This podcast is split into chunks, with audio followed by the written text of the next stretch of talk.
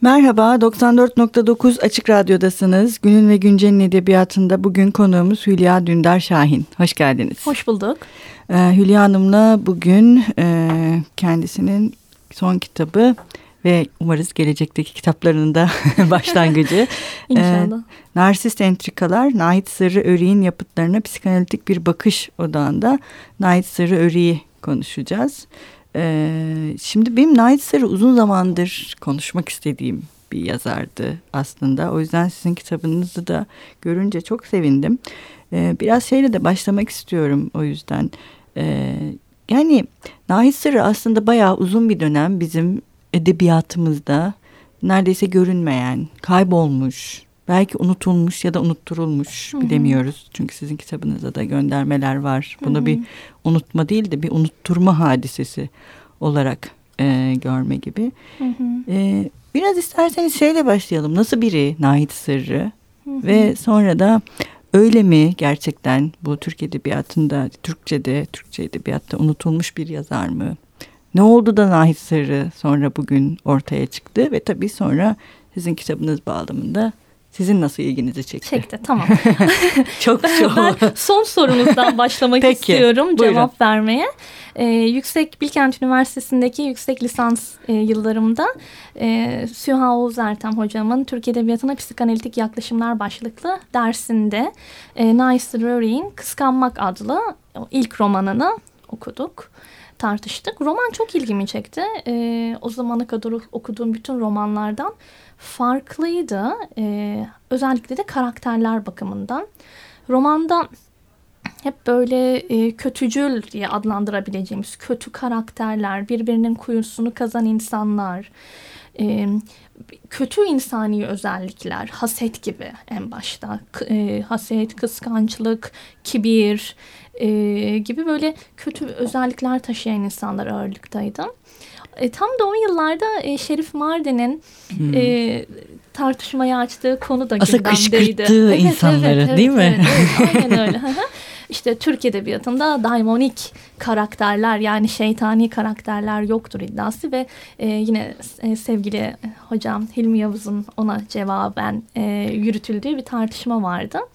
E, bu tartışmalar ve Nice Drury'in Kıskanmak adlı hani romanını e, peş peşe okumam o e, günlerde ilgimi Sıra'ya yönelttim. Ya aslında hani yok değil tam da kötücül karakterlerin, daimonik karakterlerin hani en güzel örnekleri bunlar. E, bunun üzerine diğer romanlarını okumaya başladım. Okudukça şaşkınlığım, hayretim daha da arttı. Ya bu adamın romanlarında hiç mi bir tane böyle hani iyi insana rastlayamayacağız gibi bir güdülenmeyle okudum. E, çünkü gerçekten hep birbirinden kötü karakterler evet. portre etmiş Nait Sırrı. Kötücül bir dünya sunmuş. Ee, işte romanlarını okuduktan sonra acaba Nait Sırrı hakkında bugüne kadar hani çalışma yapılmış mı yapılmamış mı takdir edersiniz ki yani bu da önemli. Tabii. Ee, baktım bir iki tane işte tez var. Bunların çoğu da ne yazık ki o işte edebiyat eleştirisinde hani geleneksel çizgideki Devir hayatı, evet eser. sanatı eserleri türündeki Hı-hı. eserlerde. Ee, sıra dışı bir çalışma Bilkent Üniversitesi'nde yüksek lisans tezi olarak yine Süha Hocam tarafından yürütülmüş Özge Soylu'nun Kıskanmak adlı roman hakkındaki işte psikanalitik edebiyat eleştirisinin yürütüldüğü bir tezdi. Özge Soylu'nun tezi. Tabii ama bu da sadece tek bir romana odaklanıyordu. Dolayısıyla hani daha kapsamlı bir çalışmanın yapılması gerektiğini düşündüm. E, ve doktora tezimde Nice Rörik çalışmaya karar verdim. Akabinde de işte okumalarım derinleşti. Ama e, hani kötülük çalışacağım diye yola çıktım işin narsisizm boyutuna geleceğini hiç bilmiyordum. O hmm. çoktan sonra e, karşılaştığı bir e, boyutu oldu evet, romanların. Onu, onu ayrıca konuşalım. Ee, Şimdi biraz o zaman evet, ilk sorularınıza, evet, ilk sorularınıza gelelim. E, Neisser işte 1894-1895 bir rivayete göre kendisinin verdiği çelişkili bilgiler bunlar farklı eserlerinde e, doğuyor İstanbul'da. E, aslında soylu aristokrat sayılabilecek bir aileden geliyor. Dedesi Ahmet Nazif Paşa e, divan sahibi bir şair, bir bürokrat. Babası yine üst düzey bir bürokrat aslında. Abdülhamit döneminde saray mütercime. E, Marif Mektebi'nde işte mektup mektupçu. E, Aynı zamanda Shakespeare'den çeviriler yapmış Hasan Sırrı Bey. Annesi yine böyle soylu bir ailenin kızı. Ee, saraya yakın bir ortamda büyümüş Nait Sırrı. Ee, 1915'te yani Birinci Dünya Savaşı'nın hemen sonrasında babasıyla beraber babası e, sefir tayin ediliyor. Babasıyla beraber Roma'ya gidiyor ve bir daha 1928'de yani epey sonra ülkeye dönüyor. İlk eserlerini de e, ki ilk öyküsü Zeynep La Kortizan yanlış telaffuz ediyor olabilirim Fransızca kusura bakmayın. Fransızca ha, kibar Zeynep diye Türkçe'ye e, çevrildi. 1929 e, mu? 29 yanılmıyorsam 28-29 tarihlerini taşıyor.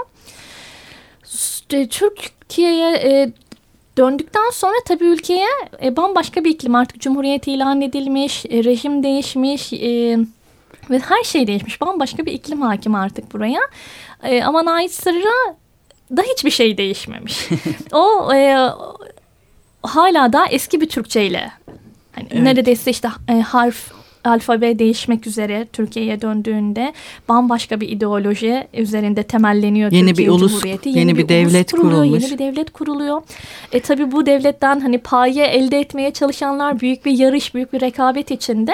Naysır'ı bu akışa kaptırmıyor kendini. O kendi bildiği yolda e, yoluna devam ediyor. Dilini değiştirmiyor örneğin. O hala adam Tahir Alango'nun konak Türkçesi dediği bir dille e, yazmaya devam ediyor e, ele aldığı yine romanlarında konularda eskiyi kötülemek o günlerde yine. Moda. Eskiyi evet tukaka etmek tabiri caizse evet. moda olmuş. O bunu da yapmıyor. E, dolayısıyla bütün bunlar e, hani hem içeriksel hem dilsel anlamda onun e, romanının adında olduğu gibi tersine giden yoldur. 48 evet. yılındaki romanın adı o döneminde tersine giden bir yol olarak karşımıza çıkıyor ve dışlanmasına yol açıyor.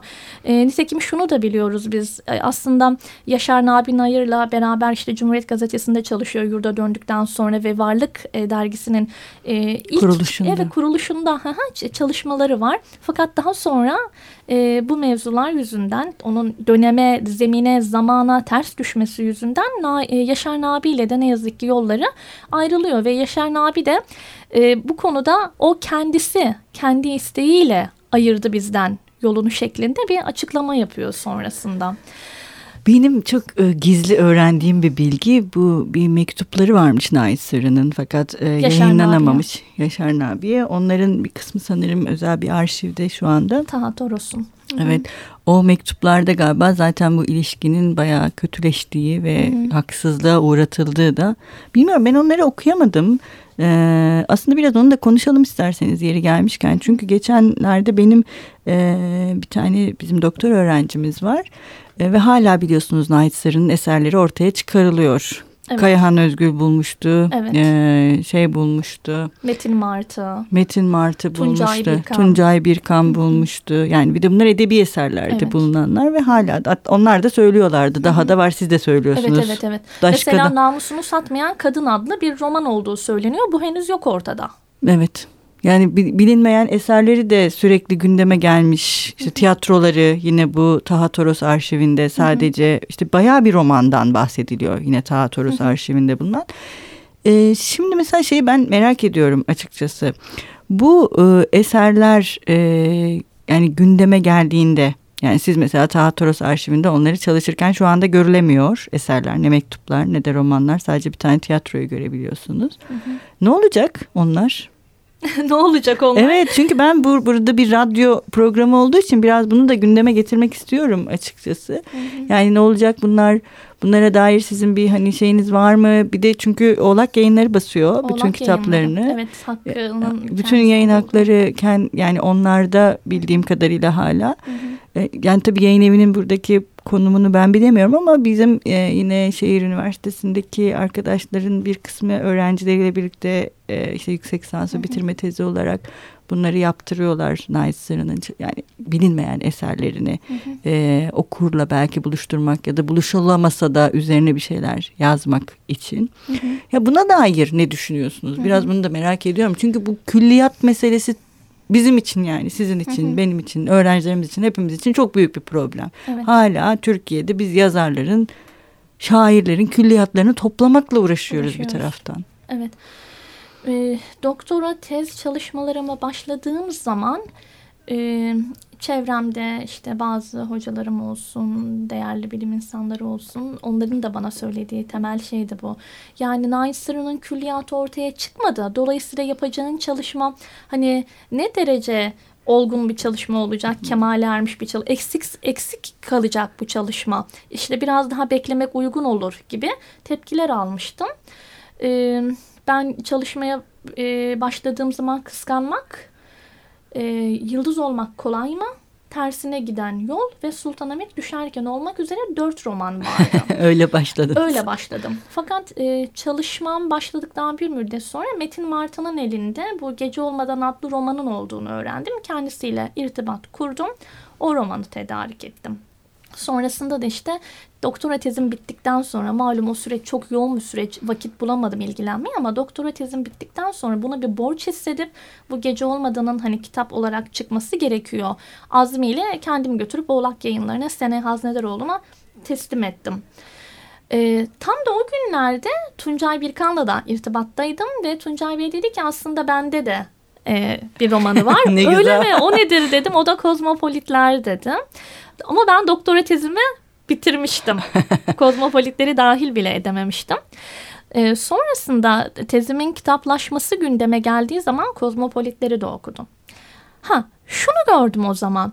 Ha aslında hiç de öyle değilmiş. Yani külliyat ortaya çıkmadı. Çalışılamaz gibi bir şey yokmuş. Çünkü e, neticede bir yazarın kaleminden çıkan ürünler bunlar ve o e, romanlar e, temelinde yaptığım saptamaların aslında ele almadığım diğer roman için de geçerli olduğunu gördüm. Destekleyicisi evet, destekleyici. Ha, demek ki doğru yolda gidiyormuşum sonucuna getirdi bu beni. Ee, yine sorunuzla bağlantılı olarak 1930 yılında Milliyet gazetesiydi yanlış hatırlamıyorsam gazetesinde bir yazı çıkıyor. Fantezi başlıklı bir yazı. Yazıda şöyle deniliyor. Ee, yazarların geleceklerine yönelik bir takım varsayımlardan söz ediliyor. Nice Röhrig yine e, çok... E, roman ve öykü yazacak fakat bunları neşredemeyecektir oh. gibi bir e, kader ah evet yani. e, çiziliyor Naysır'ya. E, gerçekten de hani bu çok acı. Nitekim pek çok eserinin başına geliyor bu. Yani yıllar sonra kitaplaşma şansı buluyor. Ben de doktora tezimi bitirdikten çok sonra Taha Toros arşivinden yine Tuncay Bey aracılığıyla haberdar oldum. Hani doktora Tuncay Bey o konuda gerçekten evet, olağanüstü. olağanüstü. Hem çok paylaşımcı kesinlikle, evet, hem kesinlikle. çok haberdar ediyor. Hı, Çünkü evet. bu da çok önemli tabii bir şey. Ki, tabii. Yani bir araştır yani her araştırmacı maalesef onun kadar e, bonkör bilgilerini paylaşma ve malzemesini paylaşma konusunda aynı cömertliği göstermeyebiliyor. Evet, Buradan ona da bir selam gönderelim. Evet selamlar, hürmetler. evet evet. evet. Ee, ve aslında hani bence bir bilim adamında bulunması yani bilim Tabii, en, en, en temel, temel meziyet en temel, bu. Evet, en, temel, en temel meziyet. meziyet. Çünkü hani böyle paylaşılarak birbirimizin koyduğu tuğlaların üstüne başka tuğlaları eklemek evet. suretiyle biz bu alana katkı sağlayabiliriz. Evet. Başka türlüsü mümkün evet. değil zaten. E, şimdi hani e, arşivden haberdar olduktan arşivden, sonra arşivden e, haberdar olduktan sonra hani bir diyalog kuramadım ne yazık ki. E, ama inşallah e, ben de bir şehir üniversitesini ziyaret etmeyi hani bu konuda bazı girişimlerde bulunmayı arzu ediyorum. Şimdiye evet. kadar bir şey yapamadım. Çok da merak ediyorum. Evet. Ee, hani başka acaba neler çıkacak? Bayağı kocaman bir listeden aslında. Çünkü bir bizim öğrencilerimiz de tiyatrolarını bulduktan sonra bir gündeme geldi. Nait Sarı'nın eserlerinin. Ben kendi adıma bilmiyordum ta Toros arşivinde Nait Sarı'nın eserlerinin e, ve ondan kalan bir takım evrakın olduğunu. Sonra bu dolaşıma e, girdiğinde e, Serdar Soydan e, diye yine bir araştırmacı var. Onun e, kendi açtığı bir blog var. Hı hı. Belki buradan Night Sırrı'yı merak edenler için de çok ilginç bir blog. Bundan da haberim yoktu örneğin evet. şimdi öğreniyorum. Çok ilginç bir blog. O Night Sırrı'nın var olan bütün eserlerin neredeyse bir bibliografyasını oluşturmuş. Hı hı. Böyle e, 2000 civarında yazıdan bahsediyor. Henüz Muhteşem hiç bir yani, şey. Hı hı. yani bayağı bir romandan, hikayeden, tiyatrodan e, bahsediyor. Ben de o şekilde e, haberdar oldum. Hı hı. Umarım ama yani gerek herhalde bu e, üniversitenin de tabii bir arşivinde bunun bulunması en azından Night Sırrı'ya olan ilginin ilgi göreceğini düşünüyoruz. Umarız da öyle olur bilmiyorum. Şimdi bir umut olarak. İnşallah öyle olur. Bahriye Çelik'in Nais Sırrı hakkında hazırladığı bir çalışma evet. vardır. Oldukça hacimli bir cihan kaynanası başlarına evet. taşır. Ben Nais Sırrı hakkında araştırma yaparken gerçekten... E, hayretlere düştüm. Çünkü gerçekten Nait Sırrı'nın neredeyse el atmadığı hani kaynana misali konu kalmamış. Yani edebiyat, sanat, resim, heykel, müzik e, ne ararsanız ve hemen hemen her türde işte romanları var, öyküleri var, oyunları var. Bu Raşit Çavuş'un kitaplaştırdığı Hazırladı. bütün oyunları. Evet, Hı. Aha. oyunları var, denemeleri var, eleştirileri var, anıları var. Ee, yani herhalde bir tek şiirleri yok. Şiirine rastlamadım. Belki o da çıkar. Belki o da çıkar. Evet. Belki o da çıkar. Ee, yani inanılmaz bir şey bu gerçekten. Çünkü bu kadar çok yönlü olunca Hı-hı. şiirden uzak durmak da biraz zor gibi. Evet değil mi değil mi? Belki bir iki satır bir şeyler evet ee, çıkar karşımıza. Şimdi biraz şeyden de bahsetmek istiyorum aslında. Ben siz soylu bir aileden geldiğinden bahsettiniz. Night Sırrı'nın bu saray kadınlarıyla ilgili. Evet. E, yazdığı bir kitap da var. Eski zaman kadınları evet, eski, arasında. Ya biraz böyle bir merakları da var. O da ilginç mesela. Sadece Hı-hı. hani bir evet gazeteci kimliği de var ama Hı-hı. bir taraftan e, ben çok severek okudum. Mesela hiç öyle bir kitap beklemiyordum açıkçası. E, bu ilgisini nasıl buluyorsunuz? Kadınlara yönelik. Evet. Kadınlara, kadınlara yönelik, ilgisi. ilgisi çok erkekçe bir ilgi değil aslında. Tırnak içinde. Yanlış kelime mi kullandım yani bilmiyorum ama. Öyle bir konuya girdik ki gerçekten benim tezimde de evet. değindiğim meselelerle ilgili. Ee, bu sorunun cevabını belki de e, hani çocukluğunda aramamız gerekiyor. Hani ne yazık ki çocukluk dönemine ilişkin e, çok veri yok elimizde. E, bir eski zaman kadınları arasında adlı yapıtında e, biraz. bazı kesitler Hı-hı. var biraz bahsediyor. Bir sanatkarlar adlı yapıtının e, işte sanatkar öyküler, hikayeler bir, Oğlak yayınları hikayeler bir, hikayeler iki, hikayeler üç olarak çıkardı. Bir dizi şeklinde. Hikayeler birin e, adı sanatkarlardır. Sanatkarların içinde eski resimler adlı uzunca bir hikaye var. Bunu, bunu daha önce kendisi Hayatın Eşiğinden Hatıralar adıyla Muhit e, gazetesinde de yayınlamış. E, yani gerçek mi kurmaca mı diye e, çok tereddütte de kalsak eski resimler yedi ayrı hikayeden oluşuyor peş peşe. Çok izler taşıdığını, çok şeyin e, aynı olduğunu, ortak olduğunu fark ettim ben. Ve e, bunlara dayanarak hani şunları elde ediyoruz. Bir defa Nait Sırrı e, daha dört yaşına gelmeden annesiyle babası ayrılıyor. E, annesi komşusu e, Ragıp Paşa ile evlilik yapıyor. E, adamın ikinci eşi oluyor. Bu evliliğinden de Nice Röre'in Nahide adlı bir üvey kız kardeşi oluyor. Yani sanki o yıllarda böyle bir e, anneyle babanın ayrılması, üvey baba yanında geçen yıllar bu kadın erkek ilişkileri e, konusunda onu epey bir hani örselemiş ve anne zaten anne evet, karakterleri evet, eserlerinde evet, evet. yarattığı anneye hem aşırı derecede hani bağlı bağımlılık derecesinden hem de sanki e, içten içe bir öfke, kin e, duymakta Hı. hani olduğunu sezinliyoruz. Dolayısıyla e, romanlarında da ortaya çıkan şey bu. Kadınlara hınç var, öfke var. Çok büyük. Evet, çok büyük öfke var. Kadınlarla e, bir problemi var, ciddi bir problemi var. Yani bu çocukluğundaki o annesiyle kurduğu ya da belki kuramadığı Hı. demek daha doğru o ilişkiye dayandığını düşünüyorum. Bir de bu çok görülen bir şey değil değil mi Türkçe edebiyatta? Böyle kötücül e, kardeşler, kötücül anneler, böyle sadece tabii, tabii, kendi tabii, tabii. E, ne düşünen kadınlar tabii, ve tabii. erkeklere karşı son derece zalim kadınlar. Bizim çok Türkçe edebiyatta rastladığımız. Hı hı. Ki anne figürü hani hep idealize edilen. Evet. Biraz mesela bu anlamda ben Peyami Safa ile akraba buluyorum onları. Çünkü Peyami Safa da kadın karakterlerinde son derece hınç, hınç. E, ne diyeyim öfke hı hı. zaman ama o çok annelerle ilk barışık. uğraş daha hı hı. evet annelerle barışık bir yazar fakat hı hı. E, bu anlamda yani 1930'lu yıllarda ee, biz burada Tuncay Bey'le de konuşmuştuk bunu. Bu kadınların modernleşmesiyle bu erkeklerin onlara bakışında hı hı. biraz e, bu modernleşen dünya ve Cumhuriyet'in getirdiği yeni şeylerin erkeklerde yarattığı bir takım e, endişeleri de kaygılar kaygıları evet. da beraberinde taşıdığı ve belki de o sebeple bu hınç ve nefreti hı hı. E, kadın karakterleri üzerinden onları böyle kötücülleştirerek anlattıkları. Hı hı. Mesela böyle bir şey söylenebilir mi? Ya da bununla bağlantı kurmak mümkün olabilir mi? Ne dersiniz? Ee, şimdi çalışmalar, işte kitaplar, tezler vesaire belki hani bitiyor böyle maddi varlıklar olarak ama hani biz yazarların, eleştirmenlerin zihninde bu meseleler hiç nihayet Bitmiyor. bulmuyor. Evet. evet.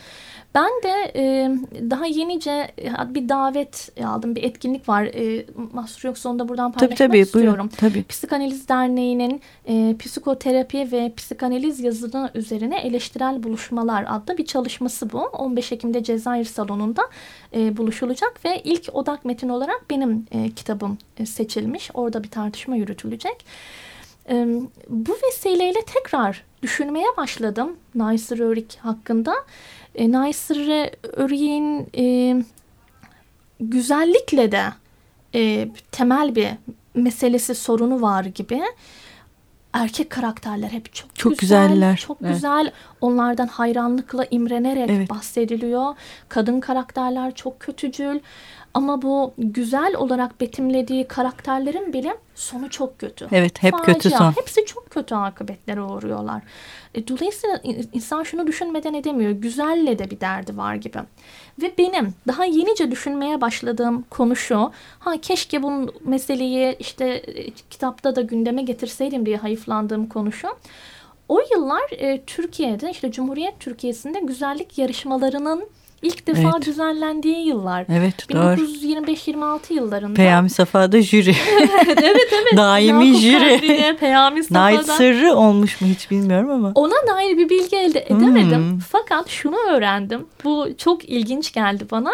E, o yıllarda bu işte 29'da ilk resmi güzellik yarışması düzenleniyor. 30, 31 ve 32'de biz bir dünya güzeli çıkartıyoruz. Hmm. Cumhuriyet, Halis. Evet, Cumhuriyet gazetesi marifetiyle e, yürütülüyor kampanyalar ve o yıllarda Sırrı da Cumhuriyet Cumhuriyet'te gazetesinde yazıyor. çalışıyor hmm, muhabir olarak. Doğru.